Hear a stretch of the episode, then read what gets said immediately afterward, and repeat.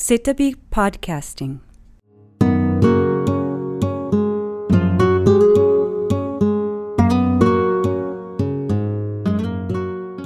皆さん、こんにちは。現在、世田谷美術館では企画展、志村含み、ボロへの回帰を開催中です。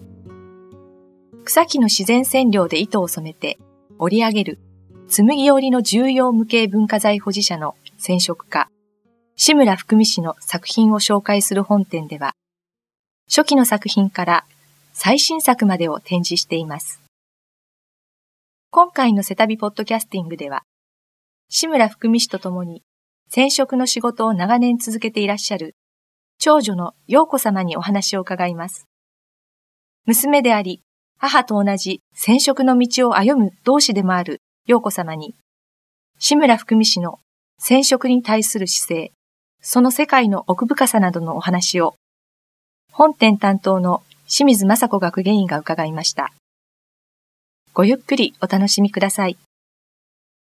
志村陽子様、この度の志村福美店では大変お世話になっておりますが、今日もまた少し志村先生、志村福美先生のことや、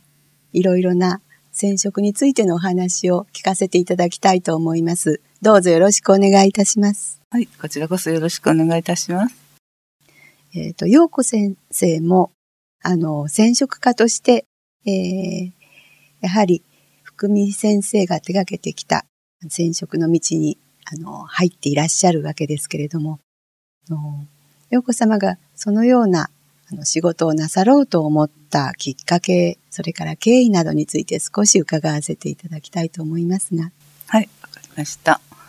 えー、私がちょうど、えー、30をちょっと超えたぐらいの時ですか、ま、母が本格的に染色の道に入った頃とほぼ同じぐらいの時期と思いますけれども、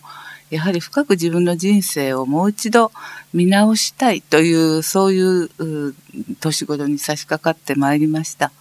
で、その時は母はちょうど、えー、佐賀の工房で大変忙しく充実した染色家としての日々を送っておりましたが、その中で一つだけ私がどうしても気になるというか、えー、こうあればいいのになということが一つございまして、で、それが、間手を繰り返しては失敗する。で、一回良ければ次が立たないという不安定な間手ということを繰り返しておりました。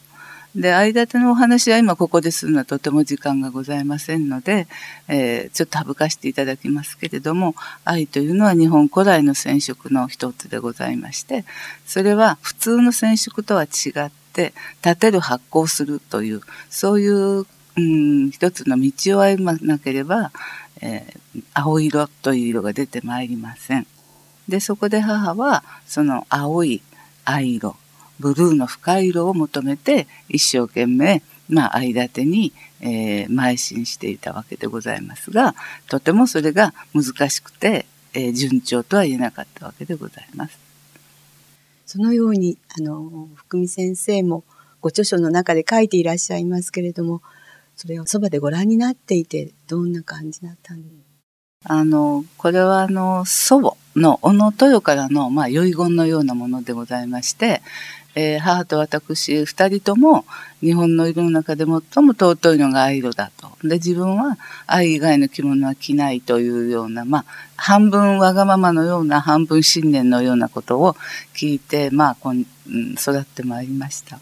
で、そこで、母はもちろん、その、それを、まあ、なんとか実行しようと思って頑張っておったわけでございまして、私はそれを旗で見て、少し、まあ、えー、歯がゆいというの思いをしておりました。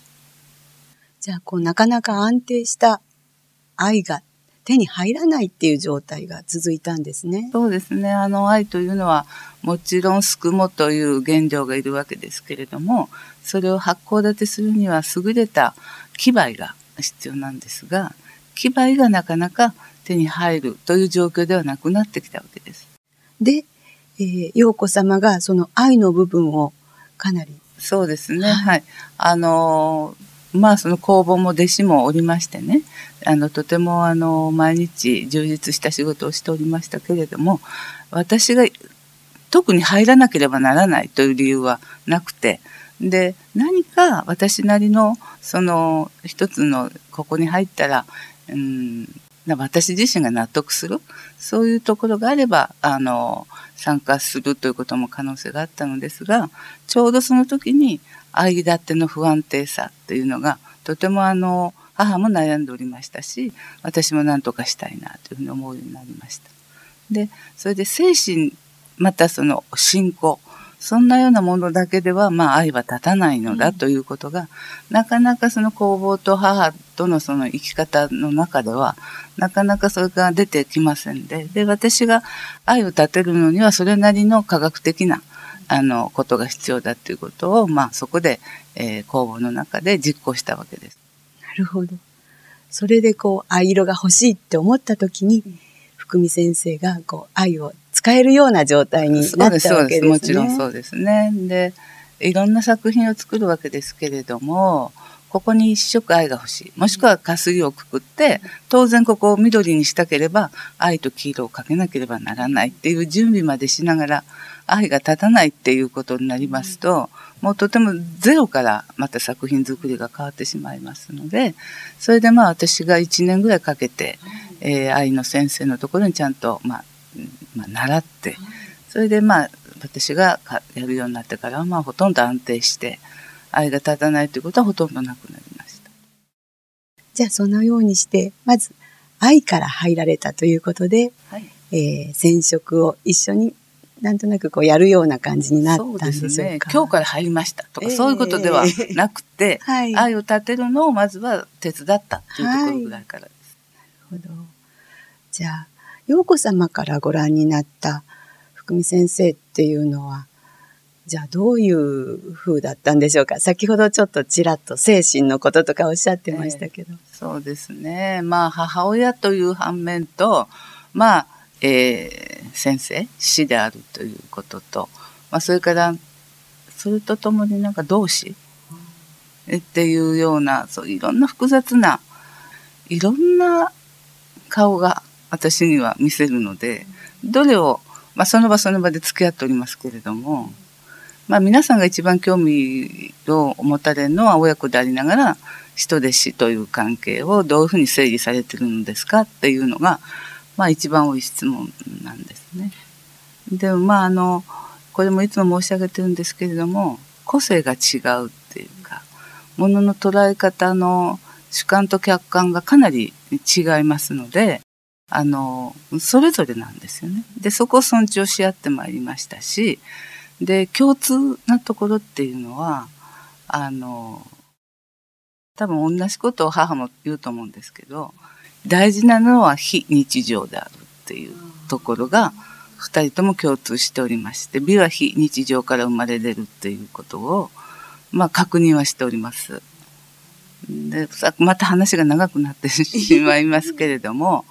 どこから非日常の自分のその感覚っていうんですか？に出会えるかっていうことは、あの、とても二人とも共通に大事にしてまいりました。福美先生もお母様の小野豊様からこう、はい。はい、いろいろ習って非常に厳しいというようなことも書いていらっしゃいましたが、今お話を伺うと、同志というふうにおっしゃってましたけれども、えー、一緒にこう何かを作っていって、それぞれの個性がある中から生まれてくるものっていうものがそれぞれにあるって感じです。そうですね。あの、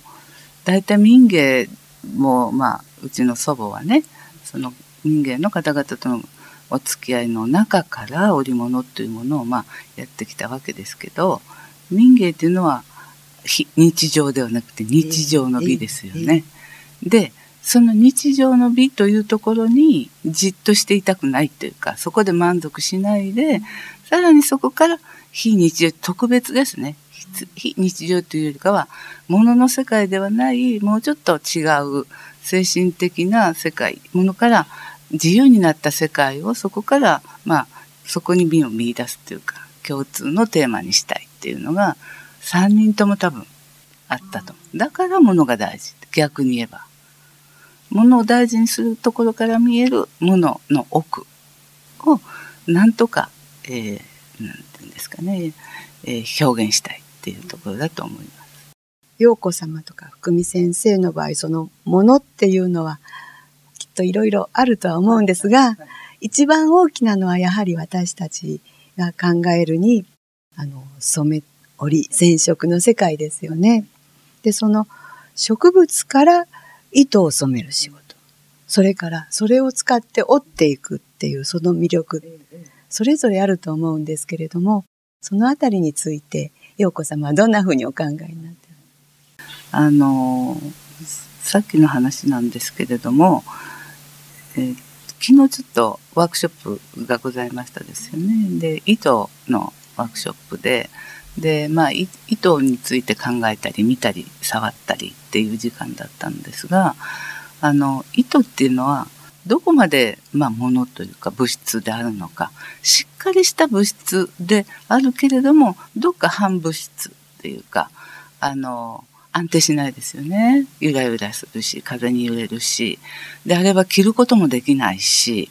で、持つことはできる、触ることはできるけど、あのままでは何とも物質として不安定ですよね。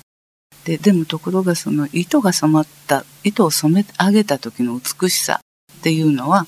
やっぱりこの世でないものがやっとこの世に出てきたっていうその初々しさっていうのは糸の状況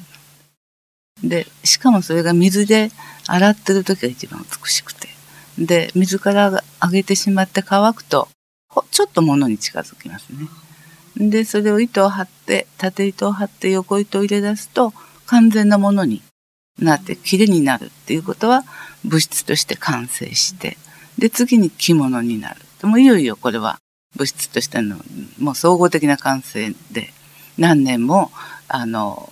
持つことになります。糸のままっていうのは本当にもう儚い。非常に儚いものだと思います。その代わり美しいっていうのが反比例のようにあるような気がします。でもまあ母も今、糸の時が一番綺麗で、どんどんどんどん汚していくって、いつも人間が関われば関わるほど、まあ命が物質化していくわけですから。まあそういうことをまあ思いながら、えー、仕事をしてでもそう言っても汚くするっていうのは、これは逆説ですので、なんとかそこに人間のいろんな熱情を込めて、ものとして、ね、立派に美しくしたいっていう、そういう思いであの仕事をしております。まあ私たちだと、こう、出来上がったその時に、ああ、綺麗なものができたっていうところを感じてしまいますけども、今のお話ですと、もっと深いものが生まれる根源みたいなところに、こう、お二人の眼差しがいってるような気がいたしますね。なんて言うんですかね。白のままでは生きられないって、まあ母がなんか書いておりますけども、白っていうのはまさしく何にもしない状況。で、それでだんだん汚していくっていうのが、あの、仕事をすればするほど、それはあの実感してくることなんですけれども、汚さないっていうことは生きないっていうことですので、生きるっていうことはいろんなものを殺しながら汚しながら生きていく。でそれが結果的に物質とか命に対するその賛美あるいは感謝と賛美ですね。でそれが一枚の木に宿っていればあの折った甲斐があるっていうそういうなんか関係性ではないかなと思います。非常に深い貴重なお話を今日は本当にありがとうございました。ありがとうございました。企画展、志村含み、ボロへの会期は、2016年11月6日まで開催しています。ぜひ、お越しください。